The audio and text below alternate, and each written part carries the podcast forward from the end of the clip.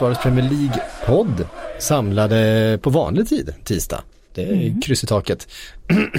Det har hänt en hel del fotboll sedan vi eh, sammanträdde senast. Dubbla omgångar har vi lyckats riva av och det har hänt en del Eh, på den lilla tiden. Chelsea har gått från eh, botten till toppen i sin prestation. Eh, toppstriden har spetsat till sig först åt ena hållet och sen åt andra hållet.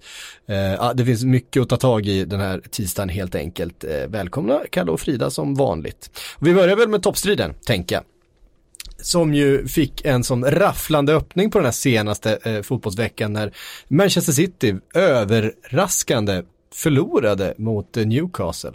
Eh, ett Newcastle som eh, på något sätt i alla fall fick ihop en matchplan för för Manchester City som, som faktiskt fungerade. Var det en, var det en Rafa-seger om vi ska börja så långt tillbaka Kalle? Du som eh, På sätt och vis tränare. så var det väl det. Eh, nu var det väl inget eh, revolutionerande han gjorde egentligen utan det var väl ganska uppenbart Många hemåt. eh, ja precis, det var ganska uppenbart också att 5-4-1 har det försvarsspelet har fungerat bäst mot City eh, senaste ett och ett halvt åren. Eh, det sa ju dessutom Guardiola i den här dokumentären. Han konstaterar ju det att de hade lite svårt mot just den typen av försvarsspel. Eh, och i och för sig då så eh, började det ju väldigt illa. Och de hade ju lite tur ska man ju säga där. Det var ju några situationer. Det känns som det krävs för om Newcastle ska ta någonting Men de, de gjorde ju ett mål till där som dömdes bort där av domaren och det ja. var väl i och för sig rätt för att han blåste ju faktiskt till och med innan eh, Agüero nickade in eller styrde in den bollen i mål.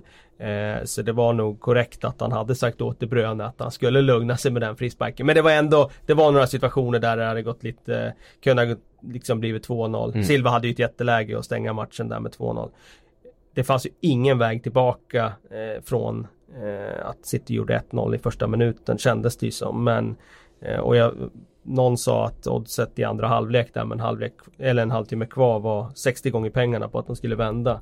Vilket är extremt högt. Eh, men det kändes som att City var väldigt, väldigt eh, tafatt och eh, lite faktiskt okoncentrerat. Konstigt nog i en så viktig match. Men jag tyckte inte de var alls eh, eh, distinkta i det de gjorde. Orimliga avslut i typ alla matcher mm. under eh, tisdagen där. Jag vet jag satt på, jag valde ju helt fel match. jag satt ju på Emirates, alltså mm. det var, det var trevligt, det var, det var inte så, men rent sportsligt så gav inte den matchen jättemycket. Det är inte så att jag tar med mig så mycket mer än de fina hyllningarna till eh, Emiliano Sala därifrån. Eh, men när man satt och inväntade Emery och Warnock så så helt plötsligt så hade, började folk vända sig om och säga grattis till mig för då hade Lindelöf, såg de att de, han hade gjort 2-2. Ja, och sen så då på det här, alltså Newcastle som besegrar Manchester City. Så att det var, det, det kändes som några orimliga minuter där. Eh, mm. Som verkligen kastade omkull, precis som du inledde med, kastade omkull hela ens världsbild på sätt och vis. Men så hände det en gång till samma vecka. Mm. Så man känner sig lite mosig nu nästan. Ja, det har varit väldigt mycket överraskande resultat. Eh, vi återvänder till toppstriden och Liverpool tackade för den här gåvan genom att kryssa mot Leicester eh, i en väldigt svag tillställning för deras, eh, deras del.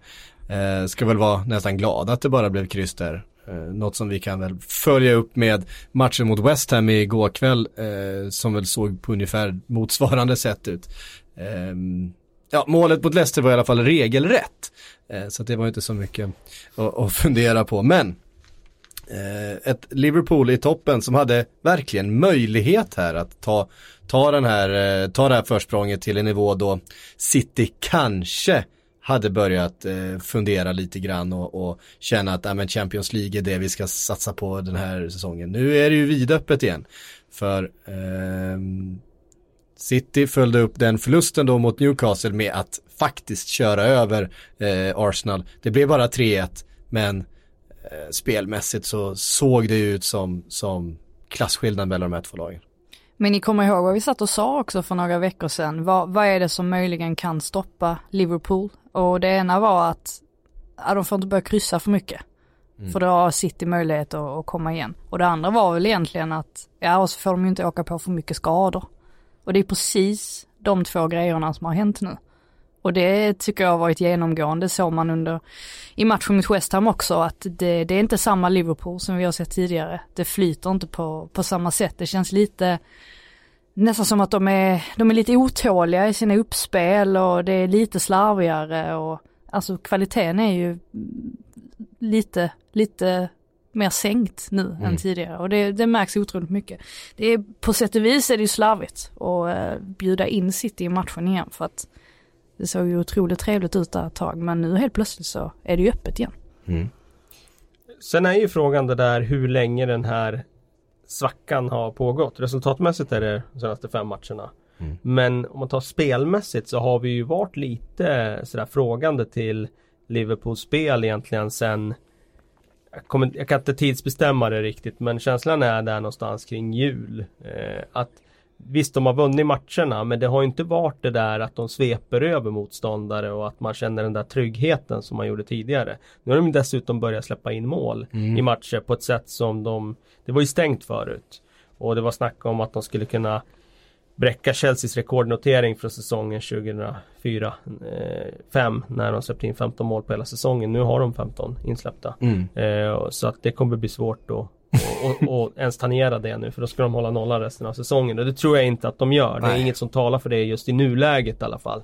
Så den liksom, tryggheten de vilar på eh, under hösten att de inte släppte in mål den är ju faktiskt just nu är den eh, bortblåst.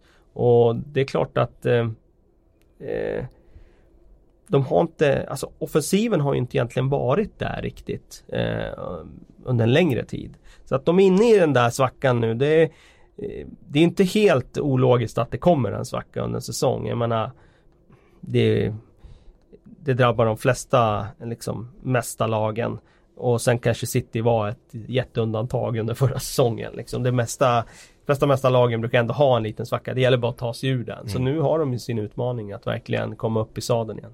Mm. Men hela balansen har ju rubbats också. Vi, vi pratar mycket om hur viktig van Dijk är och det är han ju fortfarande för att just nu så är det ju typ bara han i den där backlinjen. Ja, Robertson också förstås men mm. som försöker hålla ihop det här och inte är någon sorts ersättare. Eh, jag tycker, alltså Matip, hans insats mot West Ham, det var ju inte, det, funkar ju inte riktigt om man ska, eh, ja, slåss om en ligatitel. Tycker jag, jag tyckte han slarvade väldigt, väldigt mycket. Klart att han gjorde några bra brytningar och sånt men han hade ju en, ett slarvfel där som hade kunnat resultera i att West Ham till och med tog ledningen där i slutet. Mm. Um, så att, nej, det, det är väl främst därför jag tycker Naby Keita också en sån spelare som det blir liksom ingenting av det. Och tar man då att uh, Lalana dessutom också startade så är det ju inte jättekonstigt egentligen att det såg ut som det gjorde för att West Ham är ju ett bra lag med mm. bra spelare och är Filippa Andersson på humör, ja då kan han liksom dominera en match. Dessutom då med Declan Rice som också var fantastisk. Så att mm. de har lite, lite att fundera över nu, eller Klopp framförallt har en del att fundera över. Ja det är ju den här, eh, alltså, eh, vad ska man säga, ömtåligheten i laget där. Vi ser ju, nu är det ett eh, tremanna mittfält. Klopp gick tillbaka till att spela ett 4-3-3 istället för att spela en 4-2-3-1 som man har gjort under ganska stora delar av den här säsongen. Eh, med en mittfältstrio med Fabinho, Keita och Lalana. Det är tre spelare som aldrig har spelat ihop eh, i, i matchsammanhang tidigare och sen då med, med Matip och James Milner som man tippar ju spelat mycket den här säsongen och James Milner gör väl sin andra match som högerback tror jag och förra gången var det ju Wilfried Zaha som fullständigt sprang sönder honom. Um, så det, det, ja men det känns som att det, det är ett, ett urlakat eh, Liverpool på många sätt. Samtidigt så, så är det spelare ändå som, som man förväntar sig ska kunna hålla tillräcklig nivå Eh, för att spelet, hålla spelet flytande på något sätt ändå med, med fronttrion är intakt, van Dijk är där, Allison är där, eh, Robertson med sina löpningar. Det finns ändå ganska mycket beståndsdelar som är, man, man skulle kunna tänka sig att de här ändå ska klara av att vara bitpart eh, i den här typen av matcher. En sån som Lalana eller eh, Milner, men de, de löser inte riktigt. Det blir för stor eh, för många fel, för många misstag, eh, för låg kvalitet helt enkelt på, på för många av eh, aktionerna. Eh, mm. Så att hela spelet kommer av sig. Matip är ju ett märkligt case tycker jag. För om man tittar på hans egenskaper och liksom vad han har i verktygslådan så tycker jag att han har det mesta för att vara en spelande, riktigt bra försvarare. Han har längden, han skulle kunna vara liksom bra i luftrummet, han har fötterna, mm. eh, han har spelförståelse, han har varit centralfält förut så han liksom kan spela upp bollen. Han har ju de där älgkliven när han väl mm. tar fram den också. Eh, det tycker jag han ofta gör väldigt bra. Men, men så, så gör han det en gång för mycket och så tappar han bollen som du var inne på där Frida. För att det är ju ett sånt läge och det är helt plötsligt en man kort där bak när han eh, tappar boll i helt fel läge. Mm. Jag saknade faktiskt eh, Milner eh, centralt i den här mm. matchen. Jag saknade någon centralt som kunde hålla ihop det lite bättre för att det, det, det känns som att det främst var där som balansen rubbades också.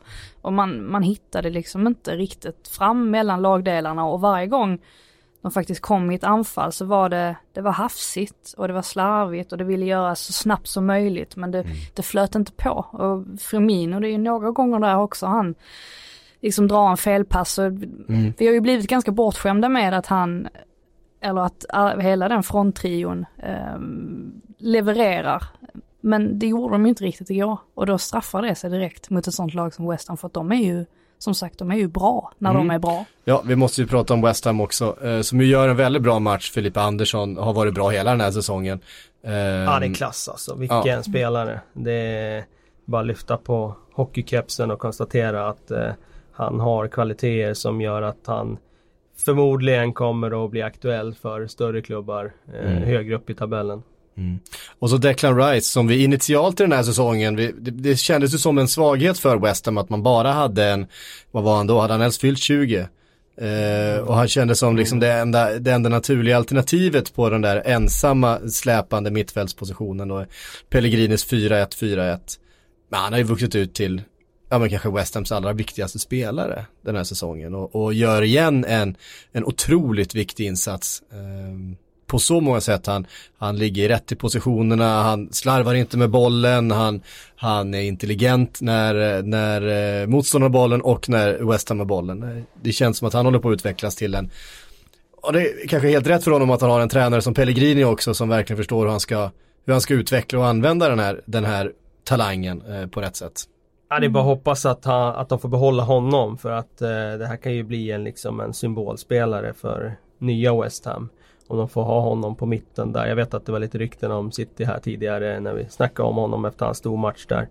Eh, men han eh, skulle ju kunna bli en sån där riktig befälhavare i det här laget som Nobel var under många år. Mm. Och ta över den manteln och framförallt just det att han är centralt i plan och liksom har kommit upp nu från egna led och så vidare. Det, det, det, ser riktigt lovande ut eh, för West Hams del att få in en sån spelare som kan, de kan bära hela, hela sin satsning på. Mm. Det är en fördel för West Ham också att han är en proper London lad, även om han kom från Chelsea mm. från början. Eh, nu är frågan också, ja, jag tror att Gareth Southgate, han är otroligt intresserad av att få honom till engelska landslaget. Hur ofta, hur ofta smsar de tror ni? Att han har skickat, ah, men du vet engelska landslaget är, det, det är ändå lite, smäller lite högre än det irländska. Ja, men jag tror också att just det där valet mellan Irland Flexibility is great. That's why there's yoga. Flexibility for your insurance coverage is great too. That's why there's United Healthcare Insurance Plans. Underwritten by Golden Rule Insurance Company, United Healthcare Insurance Plans offer flexible, budget friendly coverage for medical, vision, dental, and more. One of these plans may be right for you if you're, say, between jobs, coming off your parents' plan, turning a side hustle into a full hustle, or even missed open enrollment. Want more flexibility? Find out more about United Healthcare Insurance Plans at uh1.com. England. Det blir nog mycket, mycket svårare av att han vet väl om att de håller på, alltså det har man ju sagt i ganska många år i och för sig, men nu håller ju verkligen England på att få fram den här fantastiska mm. generationen med Jadon Sancho och sådär. Det finns ju en plats för Declan Rice i så fall, verkligen. om han fortsätter att utvecklas. Och det tror jag att både Southgate och FA inte minst eh, kommer mm. vara otroligt måna om att få fram. Ha, vad har han för eh, egentligen konkurrens på den defensiva mittfältsrollen i den nya generationen? Jag kommer inte på någon Nej. nu på rak arm. Eh, Måste... så att, eh, Nej, det beror lite Phil på Foden man... spelar ju inte där. Nej. Um... Och Dyer kommer han ju ta på sikt. Ja, det tror jag. Det och jag. Dyer är, är 26, 27? Jag minns inte exakt vilken ålder han är. Nej, det är klart han har ett antal år kvar. Men jag tycker att det känns som att, jag tycker att Declan Rice har Dyer mer i sin... Dyer är 94, så han är 25. Han är 25. Men jag tycker ändå att Declan Rice har mer i sin i sin verktygslåda än vad Erik Dyer har. Han, han, Erik Dyer är, är, är bra men jag känner inte att han har potentialen att bli världsklass kanske. Eller i alla fall klass som, sen är det ju så här med, med Declan Rice, han är ung. Så att det är alltid intressant med potential. Sen är det ju, betyder ju inte det att han, att han kommer att infria den potentialen. Det vet vi ju inte än. Men eh, håller han den här nivån, då utmanar han ju redan eh, Eric Dyer tycker jag eh, på den positionen. Eh, sen är det väl så här att ja men det är som Jordan Henderson och, och så vidare som finns på, på liknande positioner i, i eh, Southgates eh, lag då va. Men, men han har ju en, en riktig möjlighet att, som sagt, med den här generationen som kommer nu, att, mm. att bilda en, en ny golden generation eh, med de här spelarna födda runt millennieskiftet. Mm. Han är 90, är han, 99. Han är 99. Mm. Fyller år i januari så han fyllde ju 20 nu. Ja precis, han fyllde precis 20. Mm. Det är helt otroligt egentligen. Uh. Vi måste ju faktiskt lyfta fram West Hams eh, fasta situationer i första halvlek. Mm. För det var ju någonting extra. Ja, och där är det ju tydligt för att VM här... 94-vibes. Eh, ja, mm. precis. Men det som, det som har varit uppenbart för oss som har kollat på Liverpool, he, alltså alla minuter den här säsongen, är att de har haft samma strategi vid alla sådana här offensiva eh, fasta, eller defensiva fasta. Det är ju, de, de kör ju en väldigt, en ganska extrem offside-fälla. Mm. Och det är så många som har sprungit in i den offside-fällan och det har blivit offside på offside på offside. Och det där hade ju Pellegrini läst sönder. Han visste ju exakt hur han skulle hantera det. Eh, det var ju aldrig nära att bli offside. De gick inte in i den en enda gång, vilket alla andra lag har gjort den här säsongen. Eh, utan hade istället arbetat upp ett gäng varianter får man säga. För det var inte bara en variant som de hade förberett för att hantera just den här väldigt höga linjen med att allihop lyfter precis när det händer. Eh, och utnyttja den ytan som uppstår bakom. Det gjorde de på flera olika sätt. Så att det var tydligt läst utav, utav Pellegrini. Målet var ju fenomenalt fint. Och eh, ska man spela sån där hög linje som Liverpool gör då måste man ju blocka löpningar och det gjorde de ju inte. Det förvånar mig faktiskt lite att, uh, att de inte styrde upp det bättre. För det var ganska uppenbart att, att uh, man såg redan i första läget att de, de ville hitta in där bakom. Mm. Jag ska tillägga också att uh, domaren, han, han kan inte ha varit helt nykter när han uh, godkände Liverpools. Äh, linjedomaren där var, vet inte vad han pysslar med riktigt. Han är ju en dryg meter offside mill när han får den passningen och mm. domaren står ju precis där. Mm. Han står ju inte i linje men han, han står ju så pass nära att, att, han, jag vet inte vad han pysslar med. Uh, och det var ju inte det enda felbeslutet han hade under, under den halvleken. Det var ju allt möjligt han missade. Det var i, blev inspark, det skulle bli ett hörna, det var inkast som gick åt fel håll och det var och så var det den andra ADn sen som i sista eh, momentet där när Origi fick läget Också mm. missade en offside på, ja, om inte en meter så i alla fall eh, mellan en halv och en meter. Precis. Som var supertydlig, ingen spelare står i vägen heller, inget sånt där man kan skylla på. Eh, oerhört märkligt att eh, han missade den också. Ja det där kommer de nog eh, kolla vidare på ändå. För att mm. det är mm. ju sådär många fel i en och samma match. Får det ju inte bli. Nej. Eh, och så nej. uppenbara. Ja. Uh, och sen Kevin Friend som, uh, som från början inte är kanske ligans vassaste domare kan jag tycka. Uh, men om jag vet inte vad han hade några... Vem är det egentligen? Vi säger väldigt ofta sådär att, nej, att det inte är så många bra domare. Vem är, är det John? Nej. Michael Oliver tycker jag Ma ja, Michael jag tycker, Oliver tycker jag, jag vet också att, det. Jag vet att han får mycket kritik och så men det är för att han får alla de här high profile matcherna som har världens ögon på sig och det, det, är omöjligt i de matcherna att det inte blir något misstag ibland men om man tittar på hur han leder en match och hur han liksom Jag tycker ändå han är konsekvent på ett sätt som andra domare inte är. Eh, mm. Så att jag tycker att han är överlägset bäst. Mm. Nej, det, det, var ju förstås, alltså det offside-beslutet, alltså det var ju den typen utav, utav grodor ser man ju sällan alltså. Mm. Det är klart att de har fel ibland men här handlar det inte om att ögat inte hinner dit eller att man här handlar det ju bara om att han inte, alltså det är svårt, svårt att förklara. Det kanske var någon sån här döda vinkelgrej så att Milner var så långt offside att han mm. inte uppfattar honom förrän det är han måste, stå, han måste stått och tittat på Lalana och liksom imponerats av sulfinterna ja, där. Att han, han, han, han blev bolltittande. Exakt. Han drömde sig bort i sin egen karriär och funderade varför inte han gjorde så när han ja. var knatte i inte vet jag. Han, fintar, han, han fintade inte bara eh, West Ham-spelarna utan han fintade Fintar linje, linjedomaren där också. Ja, så var det och det var ju synd för West Ham förstås att de åker på ett sånt eh, mål i en sån här match som de gör så oerhört bra och eh, egentligen om man tittar på hur spelet var och vem som hade målchanserna så borde ju West Ham haft tre poäng här, det är ju inget snack. Istället får de bara en poäng eh, på grund av det här, det här dommisstaget. Ändå var Klopp vansinnig efter matchen av någon anledning. Eh, hade långa diskussioner med domarna. Jag vet inte riktigt vad det är. Eh, han, eh, vad de handlade om men det var väl något annat domslut som han, han var väl besviken i största allmänhet. Han fick ett litet stick där av Pellegrini efteråt. Ja, jo. Kunde han nog ha också.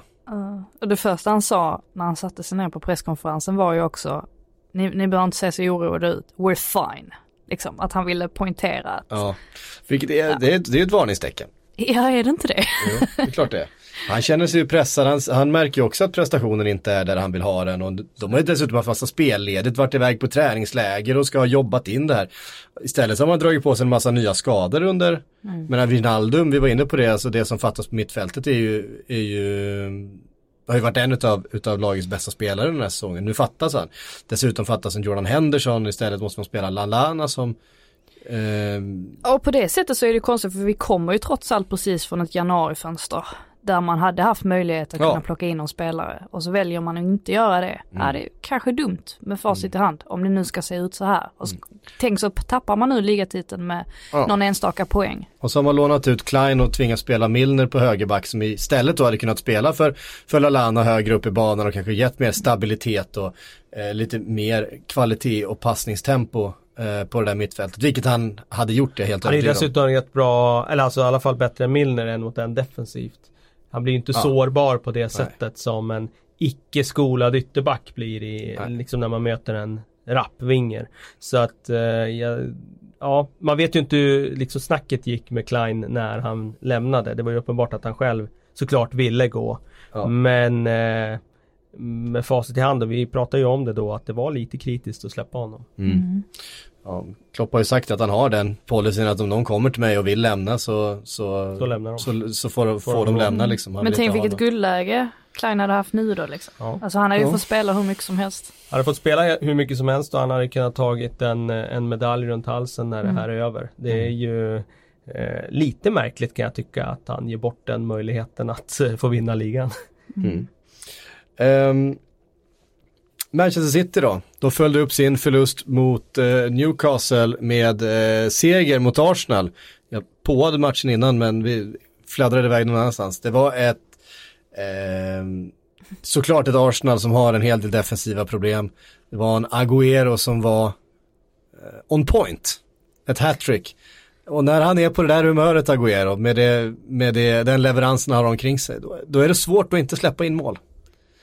Ja, han är ju en riktig sniper alltså. Han eh, luktar sig till målchanser och han Jag läste någon som har skrivit någon artikel i England om just det där att han Han är en traditionell striker i en tid när de börjar bli en bristvara. Mm. Eh, Rashford hade ju uttalat sig efter någon match här, ja det var efter senaste matchen just att ingen Ingen växer upp nu och vill bli striker utan man blir liksom ytter, forward, tia, man ska kunna hantera många roller. Om man tittar på Uniteds anfall till exempel då som eh, parallell så har de ju spelare som kan spela i lite olika roller och de flyter runt. Medan Agüero är ju faktiskt en spelare som han ligger och sniffar på offside-linjen hela tiden. Och han är eh, alltid där inspelen kan tänkas dyka upp. Mm. Och han är inte stor men eh, förvånansvärt ofta lyckas han ju skaka av sig uppvaktningen eh, av de där stora starka mittbackarna och komma rätt till de där inspelen och, och peta in bollar. Och det är bara att lyfta på hatten för honom också för han eh, var ju faktiskt lite utdömd när Guardiola kom. Men han har varit för bra för att liksom hamna på bänken. Han har varit för bra för att ens tänka tanken på att sätta vid sidan. En del av mig är nästan lite orolig att han inte kommer få den credden som han förtjänar när han en gång lägger av, i, eller när han försvinner från Premier League. För att jag tycker att han ska ses som en av de allra största. Men eh, en anledning till det är ju säkert att han är ganska, han är ganska mediaskygg generellt. Man, mm. ja, han håller sig faktiskt borta från rampljuset så tillvida. Eh, mm. Det är ju bara när han gör en massa mål som han får, mm. får en massa cred också. Eh, men precis som ni, som ni säger så, så är det fantastiskt starkt att kunna alltså ens våga stanna kvar skulle jag vilja säga också. För att när Jesus kom in så kändes det som att det var så självklart att Agüero skulle bli någon sorts andra fiol och, mm. och sådär. Och sen så trots att han, han är inte jättegammal men han är ju trots allt lite till åren, men att han ändå tar sig samman och bestämmer sig för att kriga för den där eh, startplatsen och, och gör det också nu. Det är helt självklart att han ska starta. Det är ingen mm. tvekan om det. Ja, nej, det är svårt att hålla Agüero utanför startelvan mm. just nu. Och det är klart att med det, med, alltså, med laget som de ställer upp mot Arsenal, det är det finns ju så oerhört mycket, vi har ju varit inne på det så många gånger, men de ställer upp med alla sina bästa spelare och, och Agüero där fram och det klickar. Det är väl 2-1 målet va? Som de gör strax före, Pausen, ja. strax före paus som är, ja, men det är fotboll på, ja men en nivå som ingen an, inget annat lag i den här ligan liksom kommer upp i, i, i eh, speciellt ofta. Det, det, det, det är ju helt fantastiskt hela det anfallet från Eh, ja men hur man spelar sig in i straffområdet en gång, ja men får inte läget, spelar tjur igen och så kommer så, kom, så kommer eh, chippen över, ett tillslag från, från Sterling som är helt ren över på Agüero som, alltså de bara, tre passningar sågar sig rakt igenom hela, ett, ett samlat Arsenal också. Mm. Där är de ju nere med hela laget redan. Eh, det är så svårt att försvara sig mot. Jag tycker det är fascinerande faktiskt. Nu har ju i och för sig Guardiola fått ganska mycket träning på det här fenomenet. Han tränar Barcelona först i eh, tre år mm. och sen Bayern i tre år.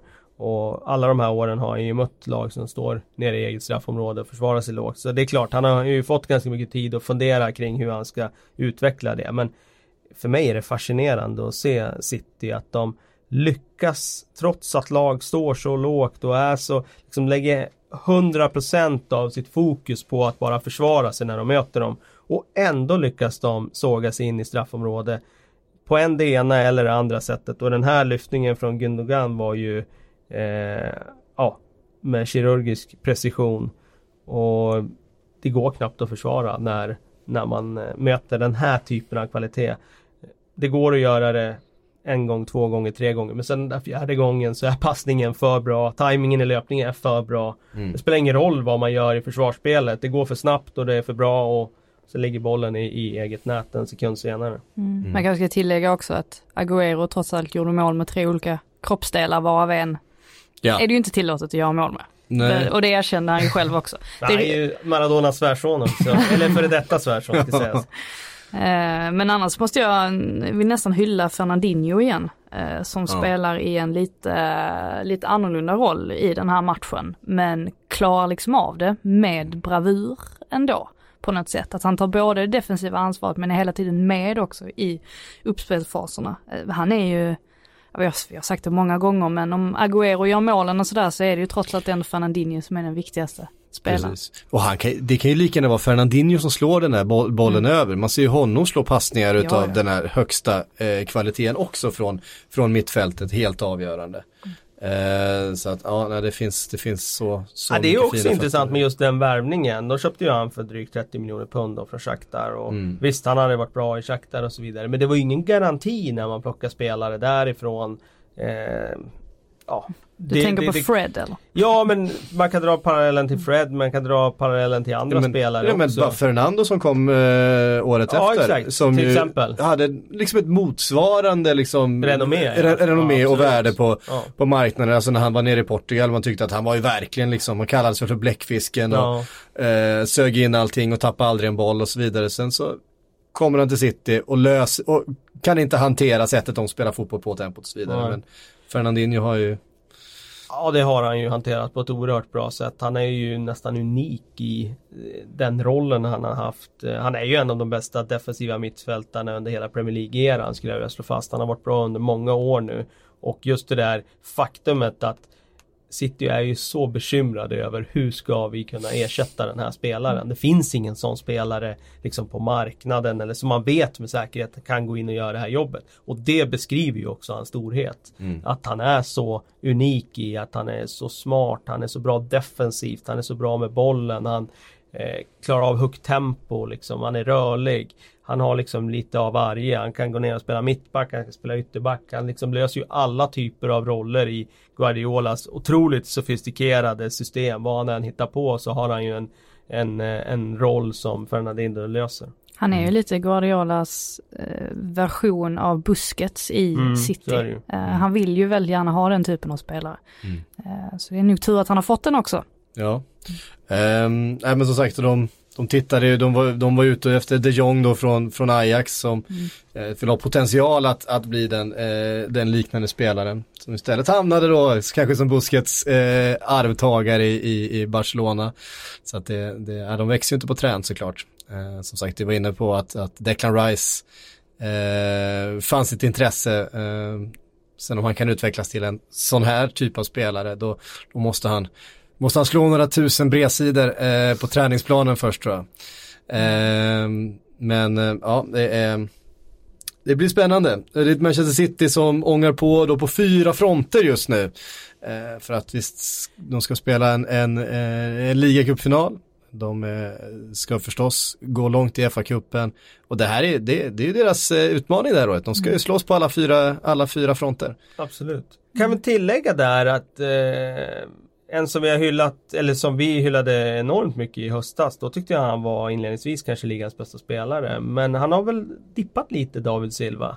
Mm. Han har inte varit lika framträdande. Nu tycker jag när jag ser City, det är Fernandinho, det är Bernardo Silva, det är mm. Agüero mm. och sen såklart De Bruyne har inte varit uppe i riktigt i varv. Sterling har varit Och Sterling väldigt, såklart. Ja det är de jag ser mer än Silva sen mm. under vintern här och, och även faktiskt, en del under hösten också. Faktiskt. faktiskt slå bort bollar ibland till och med. Lite förvånande för förut tappade han aldrig bollen.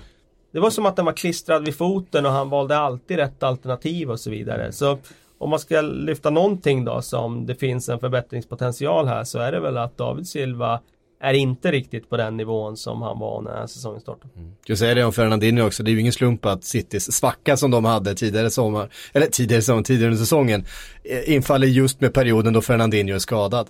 Eh, det är ju ingen, ja. ingen slump överhuvudtaget. Men, men i övrigt så har de ju, nu har de ju spelat de starkaste lagen i typ alla kupper, alltså de senaste matcherna. Men mm. å andra sidan så är ju det även spelare som precis har kommit tillbaka, som De Bruyne till exempel. De har mm. ju en fantastisk bredd.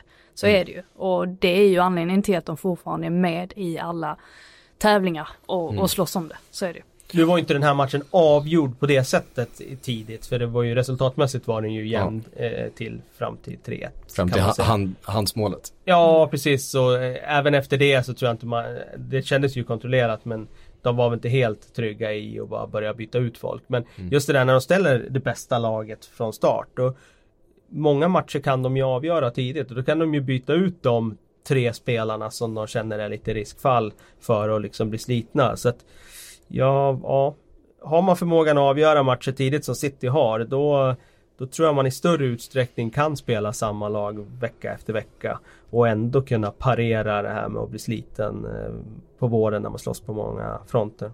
Mm.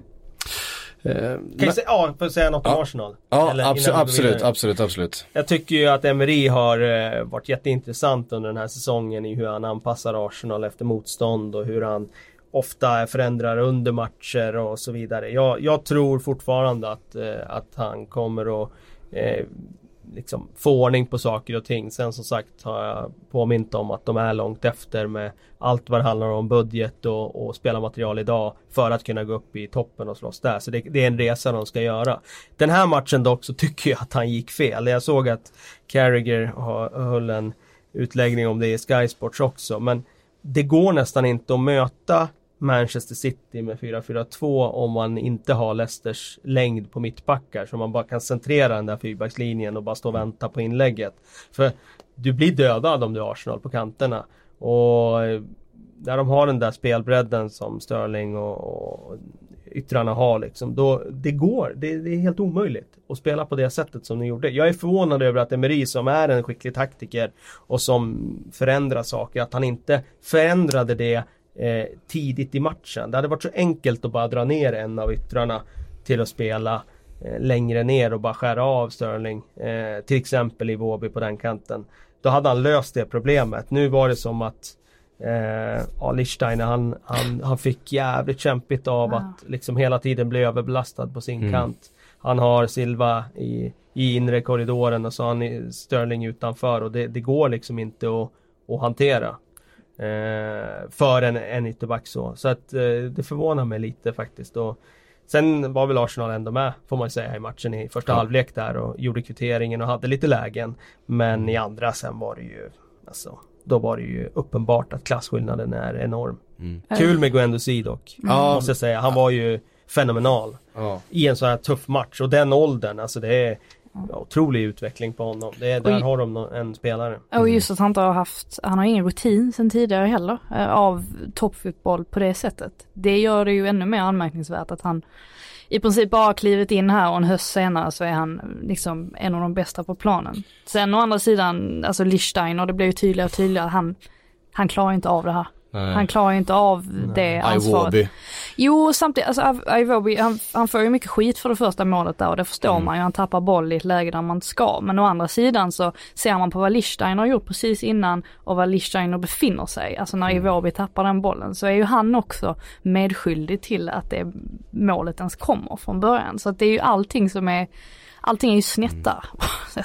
Så var det ju det där, jag såg att de hade, de har ju den där kameran i Sky så man ser hela planen och eh, Alltså 30 sekunder in i matchen typ så är ju alla 10 spelare i Arsenal nere i alltså, nere i egen box och nästan runt 6 yard box, alltså runt målområdet, vilket är otroligt. Ashley Cole sa att det aldrig skett under mina, jag har aldrig sett det någon gång under min tid i Arsenal att vi är ens 10 spelare i eget straffområde det är ju ett tecken på hur fotbollen har förändrats också, att man måste försvara med hela laget och så vidare. Men de det, måste, det syntes ju faktiskt, de highlightade det också, att när Iwobi får den bollen, det finns ju ingen att passa. Mm. Det finns verkligen ingen att passa, för alla är, har varit precis en sekund innan har ju alla varit nere i egen box. Så det är ingen att sätta den på. Han kan spela den till Lacazette, men jag tror han känner själv att han inte vill sätta honom i skiten med en sån här liksom passning som innebär att Lacazette direkt blir satt under press. Så att Visst, han kan skicka ut den till inkast eller bara skicka iväg bollen. Men han vill inte göra det och när han inte gör det blir han av med den och så mm. pang smäller det. Det är självklart ett misstag men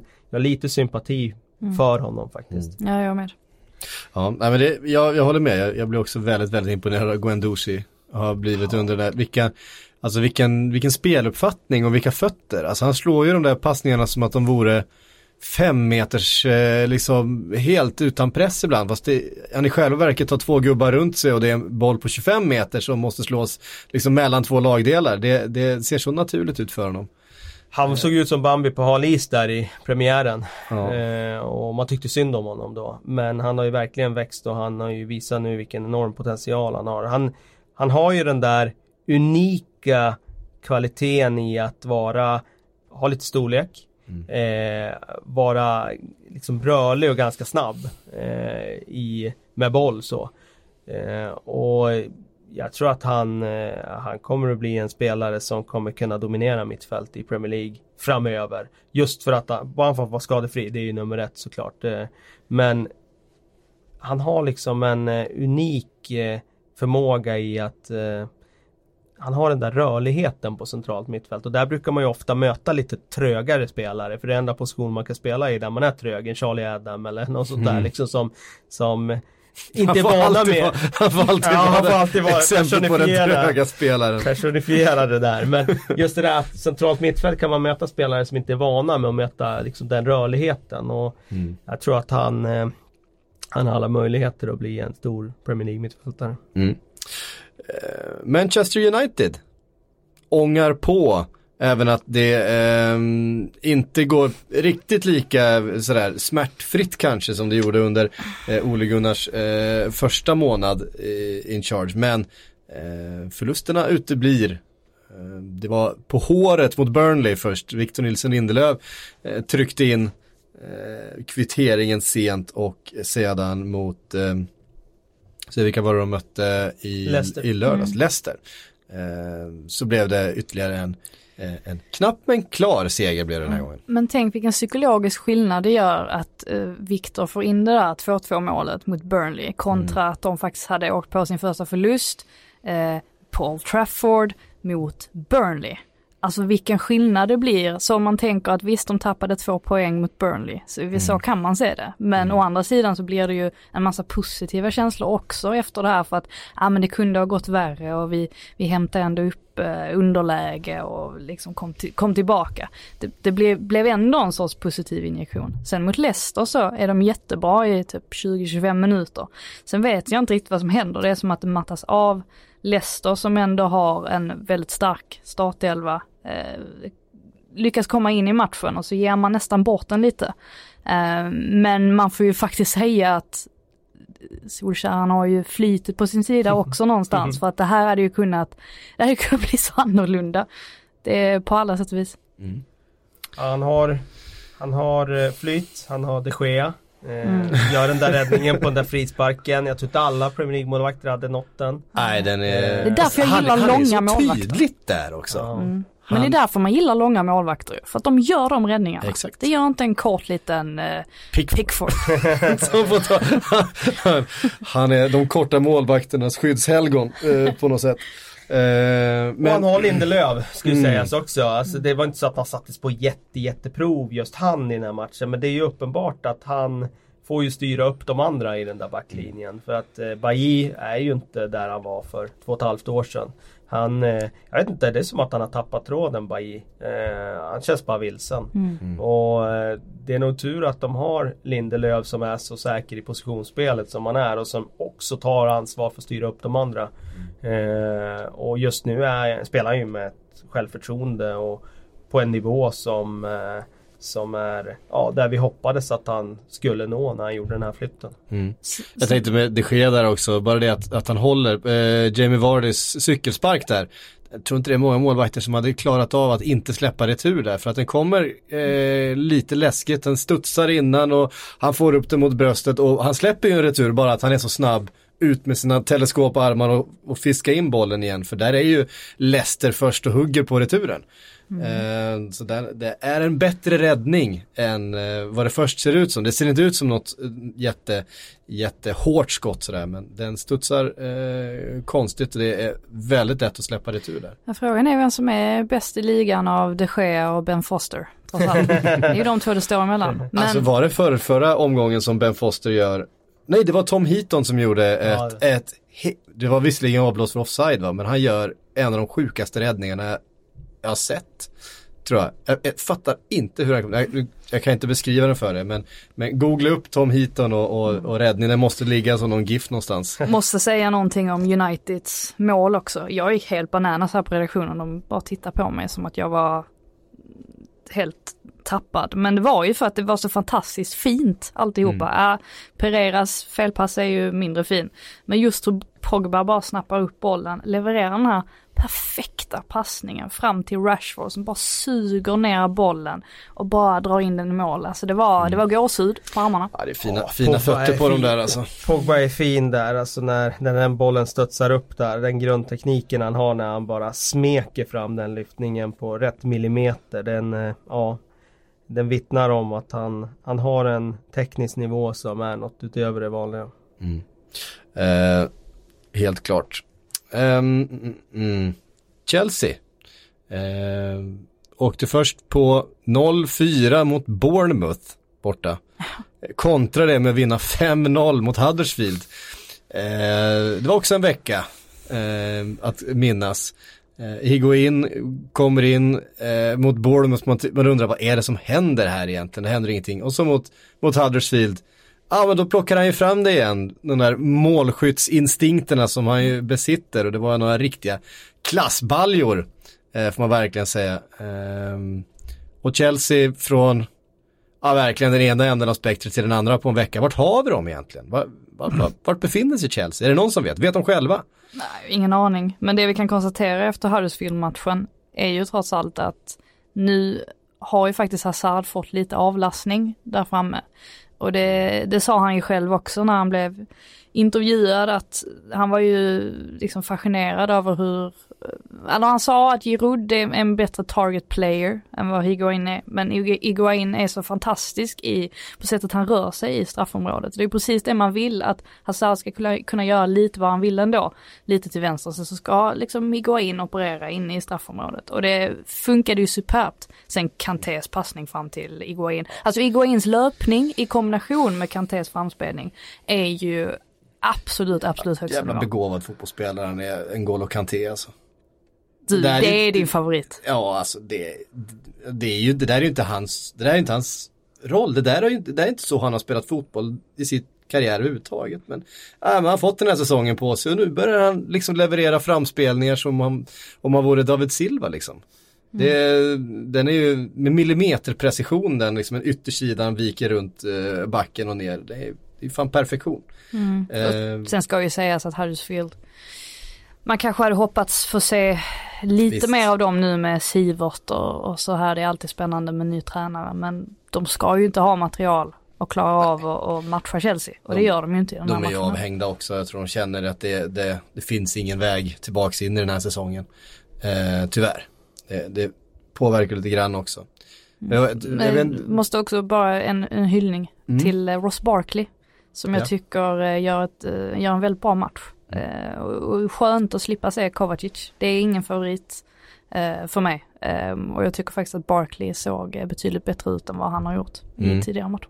Han erbjuder ju mer tvåvägs Eh, lite mer klassisk tvåvägsspel, eh, Barkley än vad, vad Kovacic gör. Han är ju... Jag tror han skulle kunna vara den perfekta tvåvägsmittfältaren om han fick alla saker på plats i sitt spel. Mm. Eh, kapaciteten vet vi att den finns där. Sen var det väl också kul att se, fanns det inte tendenser i den här, jag såg inte den här matchen end to end, men fanns det inte tendenser i den här matchen att man såg lite sarri eh, sekvenser? Hur de spelade upp bollarna. Och Vertikalt tiki-taka. Ja men lite så liksom. Ni gick eh, på one touch ibland och mm. det var hur de spelar sig ur situationer. Jag, jag, såg i alla fall att det flimrade förbi ett par sådana sekvenser då när jag tittade på matchen. Sen såg jag inte hela som sagt. Jag vet inte om det såg ut så hela tiden men det kändes i alla fall som att eh, de plockade fram några sådana Sarriball eh, grejer ur lådan. Mm, ja men just därför så, jag, jag tror att Barkley var viktig i det. För det kändes som att han avlastade Jorginho också lite grann. För att i och med att han, Jorginho får ju automatiskt väldigt mycket markering på sig. Ehm, just att Barkley liksom kan, kan erbjuda att vara ett alternativ då och kunna leverera bollen till och han, det var ju flera passningar som han slog uppåt i banan som var helt fantastiska. Så trodde man först var Jorginho så var det faktiskt Ross Barkley. Ehm, mm. Så att det var kul att se honom i, i, den, eh, i den formen ändå, få, få chansen också lite. För att det mm. känns inte som att han har haft något superstort förtroende hos Sarri. Sen måste jag säga också att det är rätt intressant det här med att då när Sarri gick ut första gången och liksom sågade Chelsea vid fotknölarna. Mm. När var det? Ja, det var ett par omgångar sedan. Som han var fly förbannad. Ja, det var det efter förlusten mot Arsenal kanske. Ja det var det, det var det. Eh, och då, då sitter folk och säger att det här är inget bra tecken och nu har han tappat omklädningsrummet och spelare har inget förtroende för tränare som går ut och pratar på det sättet. Och samma sak efter Bournemouth-matchen när han var fly förbannad att mm. nej, nu har han tappat det, nu har han tappat det. Eller så är det precis det som Chelsea-spelarna behöver. Alltså någon som bara liksom går in och säger åt dem att ni fan se till liksom att ta er samman och mm. börja spela fotboll. Alltså någon som faktiskt eh, liksom höjer rösten mot dem. Jag, jag tror inte alltid att eh, en hårtork här och där är, är, så, är så farligt för de här spelarna. Jag tror att det ibland krävs för att de ska vakna till lite. Och det är som man själv säger också att det här tar ju tid. Mm. Och visst, långsiktighet är inte en styrka i Premier Leagues toppklubbar och framförallt inte i Chelsea. Men eh, det, det, sitter ju inte på en dag, det sitter inte på ett par månader utan det tar ju, tar ju längre tid än så. Och det här var nog skönt för honom att få den här storsegern. Mm. Och Hazard förstås, helt, den viktigaste spelaren i, i Chelsea för, vad är det, sjätte året i rad. Eh, något sånt där. Det, är så, det var någon som, som någon utav eh, de i studion påpekade, när han går fram och ska slå den här straffen. Alltså i Hazards värld, hans puls är ju helt oförändrad när han ska slå den här. Han, han vet ju att den går in. Han, han, det finns liksom inte ett minspel, han är, så, han är så oerhört kylig i sitt sätt att spela. Det är som att det ser så lätt ut för honom. Han springer runt och bara, alltså en sån här match när det stämmer. Och han får liksom, han, han får kortpassningsspela lite grann, han får klacka lite och han får liksom dra, alltså när, när han får sitt spel att stämma på det här sättet, då spelar han ju med ett sånt självförtroende som man ser liksom ingen annan göra. Det, det är som helt otroligt. Och han Men... går fram och, och, och, lurar ner målvakten och, och, och dunkar dit den och det är liksom, det är som att ett ain't no thing liksom när han spelar. Men han ligger fortfarande i lä vad gäller att sätta kyliga straffar kontra Jorginho. Jorginho i, han, i, han leder den ligan överlägset. Ja den var, den var galen. Um, möter Manchester City på söndag. Vilket Chelsea får vi se då, då tror Oj oj oj. Ja det är frågan. Uh, oerhört intressant för precis som du sa så var de ju jag, jag skrev någon krönika om eh, där jag skulle sia kring vilka som tar Champions League-platserna.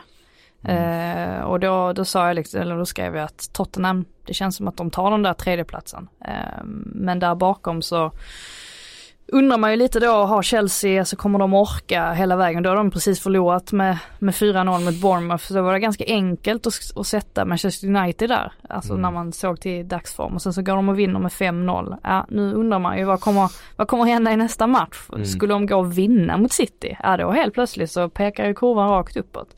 Det är återigen ett, ett exempel på hur väldigt, väldigt snabbt det går i fotboll och framförallt i Premier League. Det känns som att det går i raketfart där, mm. alltid. Um, som sagt, de kommer inte kunna spela riktigt lika free flowing eh, på söndag som de gjorde mot Huddersfield. Det är eh, från att möta verkligen det sämsta laget i ligan till att möta det, det just nu bästa. Nej, så är det väl och det är ju alltid intressant med Sarri som är en ideolog och som inte gärna eh, anpassar allt för mycket. Så det blir, det blir oerhört kittlande att se. Mm. Tottenham hörni. Mm. Jag har inte pratat så mycket Tottenham. Har de blandat sig i titelstriden? Är frågan.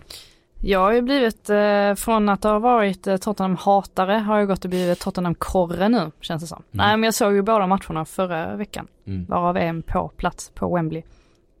Och det första man konstaterade, det såg ju oerhört mörkt ut ska sägas, mm. mot Watford väldigt, väldigt länge. Men Tottenham är liksom tillbaka nu och framförallt så är det väl för att Son är tillbaka mm. för att herregud vad, vad mycket mer kreativitet det var i Tottenhams anfall jämfört med vad man har sett när han har varit borta. Hur mycket på... fotboll orkar han spela egentligen? Han måste, ah, spela, han måste ha spelat, han måste ha spelat 20% fler matcher det här kalenderåret än någon annan spelare i ligan. Ja, så kan det nog vara. Ja, och han ger 100% hela tiden och ja. publiken märker ju det och älskar det. De säger alltså ingen får ju röra Sonny liksom. Det är, när Jorente gestikulerade så här lite irriterat mot honom, då blev ju folk fly förbannade på läktaren och tyckte liksom att du kan åka hem med dig. Mm. Det är liksom, Son är vår, vår kille. Och det är ju mycket riktigt han som ligger bakom att de till slut lyckas vinna mot Watford. Ska sägas att Ben Foster var ett jäkla monster i den matchen. Mm. Tottenham skulle faktiskt ha vänt på det där eh, långt tidigare än så. Eh, men till slut fick han vika ner sig för, eh, för Son då som kvitterar och sen så får utskällde Jorente göra 2-1 målet. Det var ju kul för, mm. för hans del personligen. Eftersom han hade den där lilla missen tidigare i matchen också. Ja, få bollen på låret, det var värsta miss jag sett på länge. Alltså få bollen på låret, han ska ju bara, han ska ju bara lägga in den.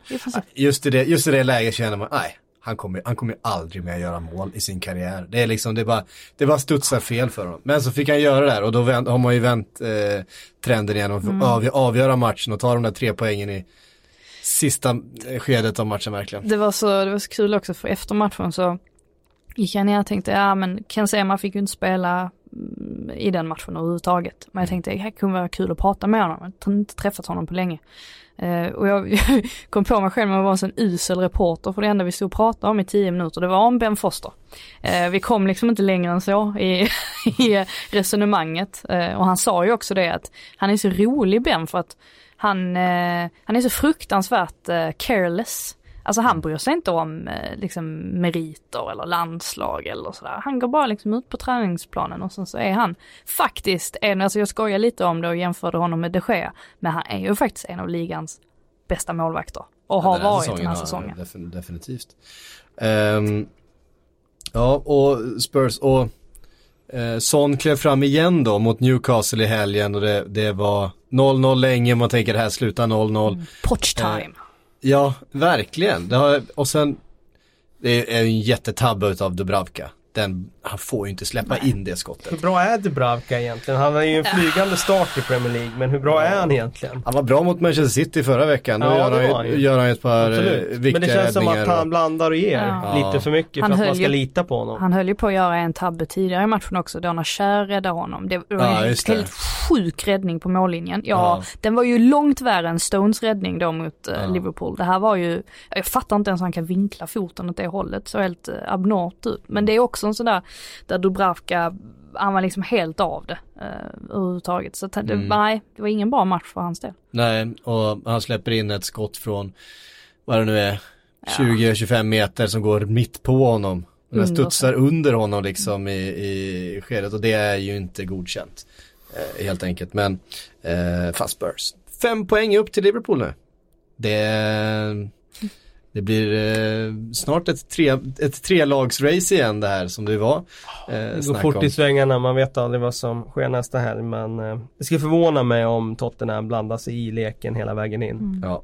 Men det ska ju sägas också det här med att vi, vi pratar mycket om att Eriksen är den som måste kliva fram nu när eh, mm. Delle och Harry Kane inte är med. Det är han som måste kliva fram, bla bla bla. Men nu var det ju faktiskt Son mm. som har klivit fram de två senaste matcherna. Det är han som har drivit på det här laget. Mm. Jag pratade med en dansk journalist också inför eh, mötet på, mot Watford. Som var lite oroad också över Eriksen och tyckte liksom att det är någonting som inte, som inte riktigt stämmer. Att han kommer inte upp riktigt i nivå och det gör han faktiskt inte. Nej. Wolves däremot har kommit upp i nivå. Eh, mm. nu trillar poängen in och det... Jimenez. De håller på, ja framförallt Jimenez. Eh, men hela laget känns som att de verkligen håller på att cementera den där platsen som det bästa laget utanför topp 6. Mm. Och det har vi ju suttit och sagt också, typ ja. hela säsongen. Men de jag har ju inte... att jag tippade dem på plats 7 inför säsongen också. Ja, men som sagt, de har ju inte riktigt eh, levererat fram tills nu. Vilket var lite förvånande då, för att större delen av den truppen har ju spelade ju ihop i Championship. Så det borde inte ha varit ett sånt stort eh, ett sånt stort kliv ändå för dem när de kom upp nu i Premier League. Men det är någonting som inte riktigt har klaffat. Men nu däremot, nu känns det verkligen som att de eh, får ut det mesta av alla de fantastiska spelarna som de faktiskt sitter på. För att det är ju, det är ju toppklass. Det är det ju. Mm. Jimenez gav ju lite kritik här tidigare att han inte gjorde tillräckligt med mål. Nu står han på 9, mm. 5 assist dessutom, alltså 14 poäng. får man ändå säga är ganska bra papper för en forward i ett sånt typ av lag. Visst, han kan ha gjort några fler första mm. halvan av säsongen men eh, Lika många som Rashford. Ja, mm. precis. Och sen går det kanske inte att jämföra riktigt för Rashford ibland på hösten så spelar han i andra positioner och så vidare. Men det, det är uppenbart att de nu har fått den där eh, målskytten som de saknade tidigare. Det, mm. det gör ju såklart skillnad för dem. Mm. Och det faktumet att de nu har kunnat skriva ett permanent avtal med Jonny. Eh, som ju också varit en av deras eh, bästa spelare då, högerbacken. Eh, det måste kännas liksom som att det inger lite framtidshopp eh, eller tro på det här laget och spelarna också. Att eh, man känner att det här, ja, men det här är ett projekt att bygga vidare på. Det här, eh, det här är ett intressant lag. Det här kan vara nästa lag att slå sig in topp 6. Eh, mm. Vi vet ju att de har agentkontakterna som krävs och uppenbarligen finns det pengar eh, där bakom också för att backa upp det då. Eh, det är så. Mm. Det är så man slår sig fram i den här världen va. Det är inga, det är, det är inga omvägar, det är genvägar som gäller. Ja, man tror ju definitivt mer på dem än vad man tror på Everton i nuläget. Att de skulle liksom slå sig in någonstans för att det, det gör ja. de inte. Nej. Eh, vi får nu prata lite om dem också för att Ja, det ska vi göra. Det, man undrar lite vad som, vad som försiggås där. Mm. Um, och jag tror ju att uh, Marcus Silva sitter väldigt risigt till nu. Uh, för det tyckte jag att man fick indik indikationer på redan innan de här förlusterna, ja, dels mot uh, Wolves men också mot Southampton. Uh, redan då så var det lite gnissel. Mm. och nu kan de ju inte vara nöjda med hur det ser ut. Och det är rätt så intressant för att vi, jag minns det att redan i så här omgång två eller omgång tre så pratade vi om att är det någonting Everton måste åtgärda så är det att de släpper in för många mål på fasta situationer. Och istället för att åtgärda det problemet redan då så fortsätter de bara göra det. Och jag, jag, jag kan inte för mitt liv begripa varför han inte ser till att, att förändra det. För att så svårt kan det inte vara. Jag tror han försöker. Ja men hur? Ja, det, det undrar nog han också hur han ska gå tillväga. Eh, det har blivit någon slags självuppfyllande profetia. Det, det, det, det blir ju sådär och spelarna vet att shit, nu kommer en sån här fast situation igen och shit, vart är min gubbe? Nej, nej, nej, nu får jag inte, nu får jag inte misslyckas. Man, man, man har inte liksom inställningen av att det här går säkert bra. Man har inte inställningen är att shit, det här får inte gå dåligt, nu är vi här igen och sen så trillar bollen in och sen så eh, sjunker liksom eh, det, det, mentala är och det, det är ju det som, förutom då att Marco Silva kanske inte har lyckats sätta liksom en, en taktisk eh, ram för hur de ska försvara eh, på ett bra sätt de fasta. Så har han ju inte lyckats liksom förändra det mentala eh, hos spelarna som gör att de måste rycka upp sig själva, börja, börja tro på sin egen förmåga. Eh, för det, just nu så ser det ju för deppigt ut eh, när de ska spela försvarsspel överhuvudtaget tycker jag det känns som. Um. Dock ser det ju lika, alltså om vi tänker på säsongen i Watford då, så var ju Watford, såg ju stabila ut under hösten. Sen under våren så rasade allt. Mm. Och just nu så pekar det ju mot att samma sak kommer ske här. Mm. Att de ändå gör en helt okej okay höst. Trots att det var lite, ja, klart de hade sina dippar och sådär. Men nu, just nu ser det katastrofalt ut. Mm. Någonting måste ju hända. Mm. var ju roligt tyckte jag att Big Sam gick ut och uttalade sig nu i engelsk media. Som ett brev på posten så gick han ut och sa att det var ridiculous att han fick gå och han eh, hade ju inte sämre tabellposition då än vad, vad Everton har idag. Nej. Och han konstaterade då att han borde ju såklart ha fått mer tid spendera de här 80 miljoner pund på nya spelare och fått möjligheten att utveckla spelet. Han fick ju gå för att eh, de spelade eh, ja, Spelstilen var inte tilltalande helt enkelt men han påminner ju om att Ronald Koeman fick ju gå, han spelade på rätt sätt och Roberto Martinez fick gå, han spelade också på rätt sätt inom mm. citationstecken. Och han fick gå för att han spelade på fel sätt. Så att eh, det finns en liten bitterhet hos Allardyce eh, och eh, jag tror att eh, vi kommer få höra mer om, från Allardyce här den kommande tiden om det här fortsätter. Det var inga, var inga vågade eh, gissningar från eh, Kalle Karlssons sida här ska jag säga. Nej, men jag, jag, tycker de har gjort fel från början för att de har spenderat otroligt mycket pengar på, på spelare de senaste åren. Det har de ju. Eh, men på något sätt så har det blivit att det brukar antingen vara att man plockar in eh, kvalitetsspelare rakt igenom eller så tänker man mer kvantitativt som typ Huddersfield och sådär tvingas göra. Att man tar in ganska många nya spelare så får man liksom hoppas att, att eh, ja, en majoritet av dem klarar, och, och, klarar av att spela i Premier League. Att man har väldigt många nyförvärv. Mm. Men här känns det ju som att de har liksom haft både och så att det har blivit konstigt. Alltså man plockar in en hel drös med, mm. med liksom mitt och det man har Michael Keane och så plockar man ändå in Jeremina och man plockar in Zuma. Alltså det är så här, det, det är liksom ingen, det är ingen röd tråd i det de har gjort. Och det känns som att det är där som det har fallerat alltihopa. Det känns som väldigt mycket chansvärvningar eh, på det sättet under, under förra sommaren. Just det, jag menar, Eh, Jeremina var en chansvärvning. Eh, Kurt Zuma när han kom in, det var också en, liksom en chansvärvning. Du, han har inte visat att han har hållit eh, liksom en hög, stabil Premier League-nivå i sin karriär. Han har sett, han har sett glimtar av att, att ha potential att bli en bra mittback men det är fortfarande en, en chansvärvning. Faktum är att han såg ju som mest spännande ut när han var 17 år och kom fram ja. i centret igen. Eh, han har ju faktiskt inte visat det sedan han kom till England mer än sporadiskt när han gjorde sina första stapplande steg i Chelsea. Mm. Eh, jag tror att det är en sån spelare som hade väldigt stor fördel av sin fysik när han kom fram som ung spelare och nu är han mm. senior och nu har han inte den fördelen längre. Då måste han ha något annat och det har han inte visat. Haft stora skadeproblem såklart så det är en förklaring men mm. Eh, vissa kommer ju tillbaka från skadeproblem och som om de inte har varit borta. Han har inte klarat av det. Jag menar jag mm. såg honom i Stoke rätt frekvent och jag tyckte inte han imponerade där. Så mm. att eh, det var en chansning, ja. Mm. Richarlison var ju kanske inte en Nej. utan det var ju mer en köper de, den färdiga spelaren mm. eh, som har gjort en kanonhöst i, i ligan. Mm. Och han får jobba under den tränaren som han haft tidigare och så vidare. Eh, men det är uppenbart att det är några saker som saknas i det där pusslet fortfarande. Mm.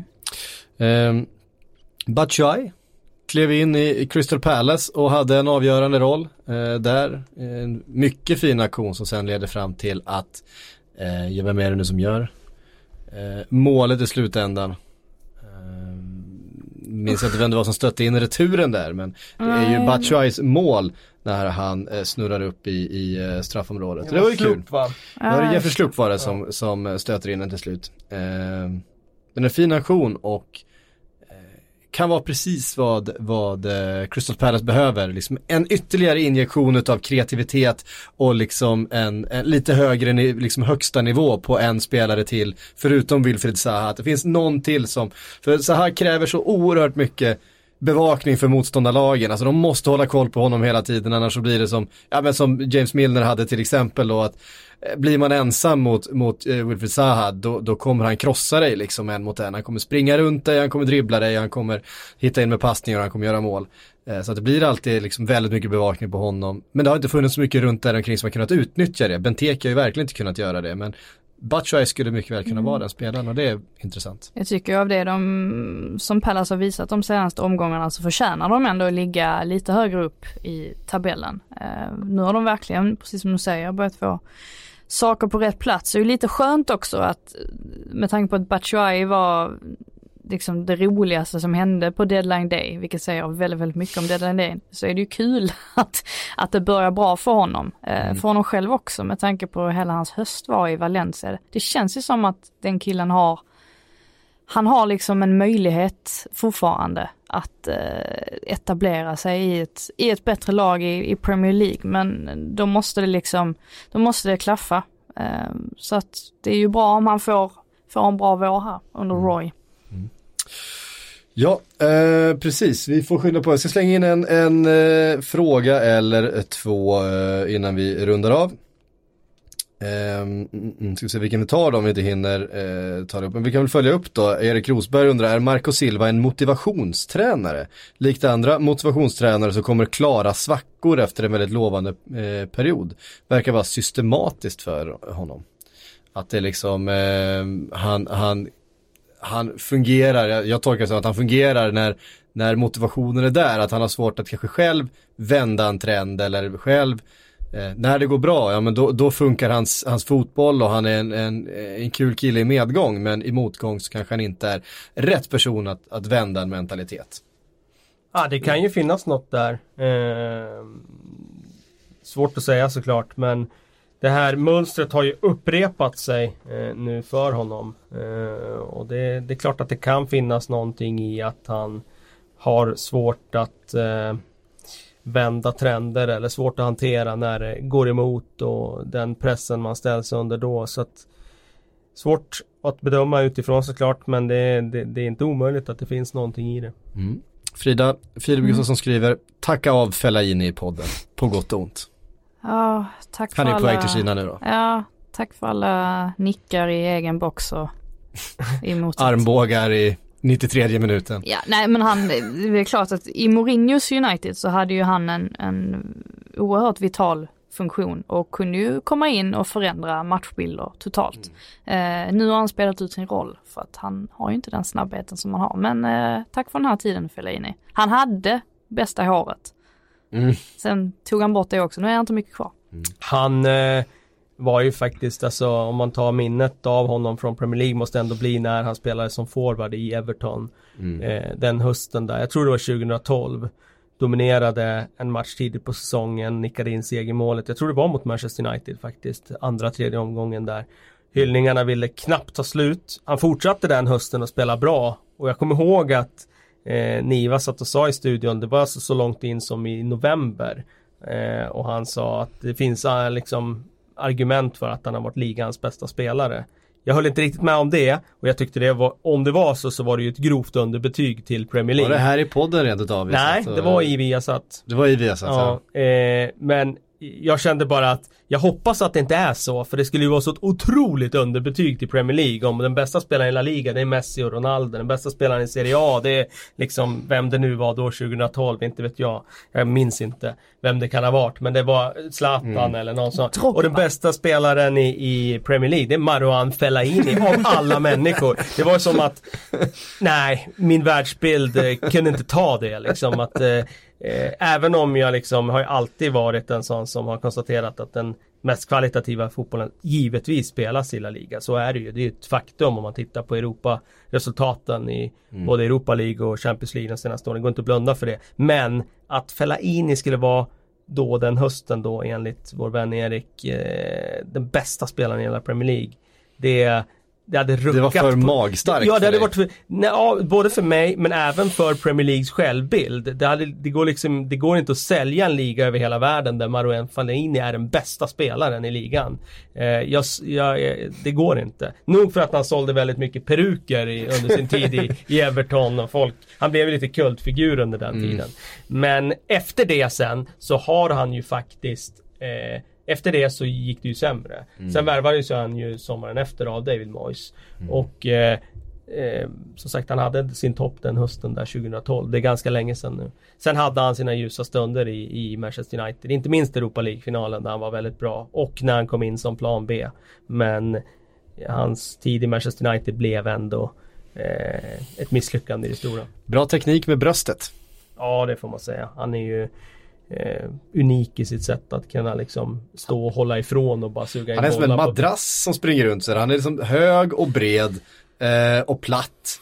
Och, så de, och allting bara dämpas på Sen när man får den högt upp. Väldigt vassa armbågar också så jag tror ja. att den som står bakom är inte så pigg på att liksom gå fram och brottas och stoppa fram nosen där när han står där. Utan så kommer det gärna en st styggaste armbågarna ja, vi har sett de senaste åren. I klass med den gamla gode Martin Dahlin som knäckte ett par näsben under sin karriär. Fy fan. Det eh, Martin Dahlin kan man googla några, några intressanta anfallsstrategier eh, ifrån. Han, han, var, han var stygg på han sin var, tid. Han var tuff att möta. Ja, blev ska... utsedd till Bundesligas eh, brutalaste spelare ett par säsonger tror jag. Ja. ja. Eh, och det, på den tiden var det, sa det ganska mycket för det fanns ett par riktiga jävla busar i ja, fotbollen var ju mer brutal på den tiden. I, i Bundesliga i tidigt 90-tal. Eh, han var en hårding. Mm. Man säga. Vet ni vad? Eh, nu är det andra som ska in i studion så det var allt vi hann den här veckan. eh, see you next Tuesday eh, för er som tar den, eh, den lilla ordvitsen. Eh, på återhörande.